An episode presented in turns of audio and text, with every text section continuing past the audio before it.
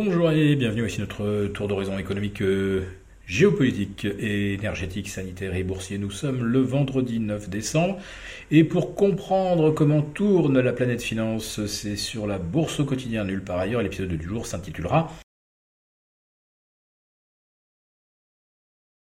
Ouais, euh, bah, nous sommes maintenant euh, rentrés dans la dernière quinzaine euh, précédant le réveillon de Noël. C'est la traditionnelle saison des pronostics. Tous les gérants déposent leur anticipation au pied du sapin. Et pour 2023, on tente de se rassurer et de rester aussi optimiste qu'on l'est depuis maintenant dix semaines. Car euh, les indicateurs euh, d'optimisme sur les marchés, c'est-à-dire le Fear and Greed Index, euh, penchent du côté greed au-delà de 70. Alors bien sûr, ce n'est pas un niveau extrême, mais enfin c'est quand même un niveau à partir duquel il faut commencer à se méfier. Et pour 2023, eh bien, la plupart des prévisions dont j'ai pris connaissance euh, tablent beaucoup sur le redressement économique de la Chine avec l'arrêt du zéro Covid.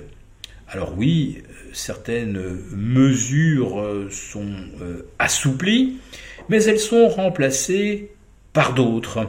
C'est-à-dire que quand on vous redonne un petit peu de liberté d'un côté, eh bien en Chine, on voulait reprendre de l'autre, où on vous impose euh, de nouvelles procédures.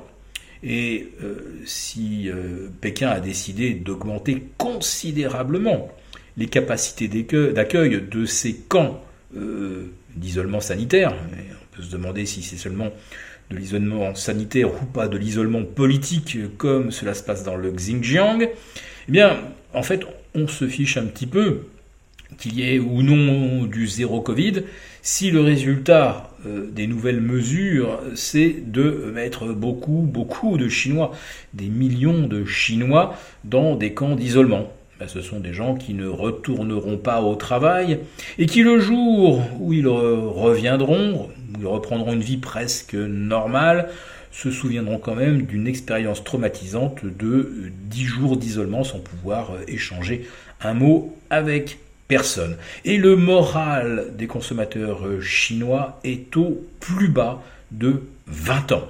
Bien plus bas qu'il n'était euh, au mois d'avril ou au mois de mai 2020, en plein début de la pandémie, avec les premières mesures de lockdown.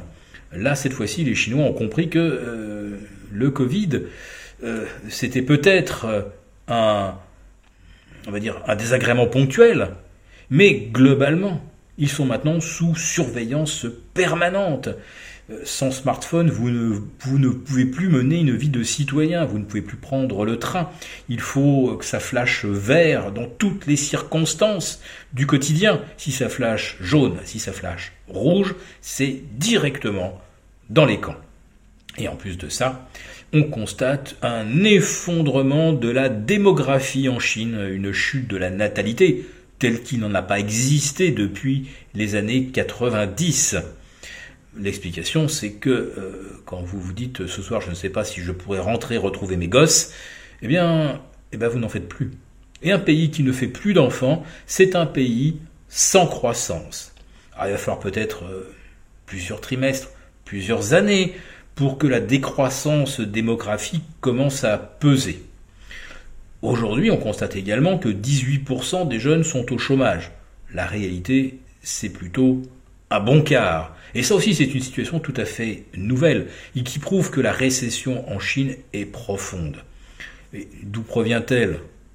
Bah, n'oublions pas l'éclatement de la bulle immobilière, 60 millions de logements inoccupés. Bon, mettons qu'il y en ait 10 millions qui ne soient pas achevés et pas habitables. Enfin, ça fait toujours 50 millions de logements en excès. On n'a plus besoin d'en construire. Donc, euh, cette ficelle de l'immobilier qui permet de gagner le demi-point de croissance qui, qui manquait pour euh, prouver que les génies de Pékin sont toujours euh, excellents dans leurs prévisions. Si on vous annonce 6,5 de croissance, 6,5 de croissance, eh bien on fera 6,6. Eh cette fois-ci, ça ne sera pas avec l'immobilier. Alors est-ce que ça pourrait être avec les exportations vers l'Europe et les États-Unis? Ben non puisqu'on a vu que les États-Unis ont véritablement déclenché une guerre commerciale contre les États-Unis avec des interdictions d'importation de et d'exportation également de produits électroniques. Et puis de toute façon, comme la Chine de son côté, euh, avec ses lockdowns, euh, provoque des disruptions, eh bien en Europe, on voit aussi qu'il y a un ralentissement. Donc ce ralentissement, il est un peu cumulatif, ce qui fait qu'à un moment, on finit par également moins commander à la Chine. Bon, mais le principal client reste quand même les États-Unis. Et euh, le consommateur américain, lui aussi, il est presque rendu au bout. Hein, il puise dans son épargne dans des proportions telles qu'on n'en a pas observé depuis 70 ans. Euh, le taux d'endettement court terme, les, fameuses, fameux crédits revolving, on a passé allègrement la barre des 1000 milliards. Donc la Chine ne peut pas non plus compter sur le, sur le consommateur américain. Alors, sur qui peut-elle compter alors que nous comptons tous sur elle?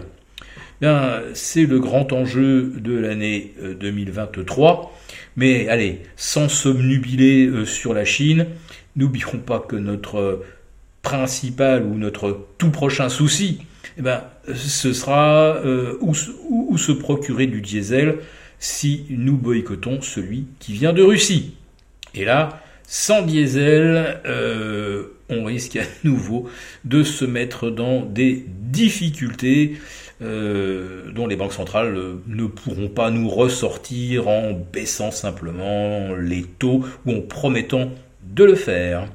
Voilà, donc euh, prévision pour 2023, ça dépend en grande partie de la Chine, mais les marchés déjà ne savent plus trop où aller. On le constate, 5 euh, séances, 6 séances de baisse consécutives sur le CAC 40, peut-être pas ce vendredi, on ne sait pas encore, mais euh, clairement la dynamique haussière euh, n'est plus là. Et vraiment nous ne voyons pas ce qui prendra le relais. Très bon week-end à tous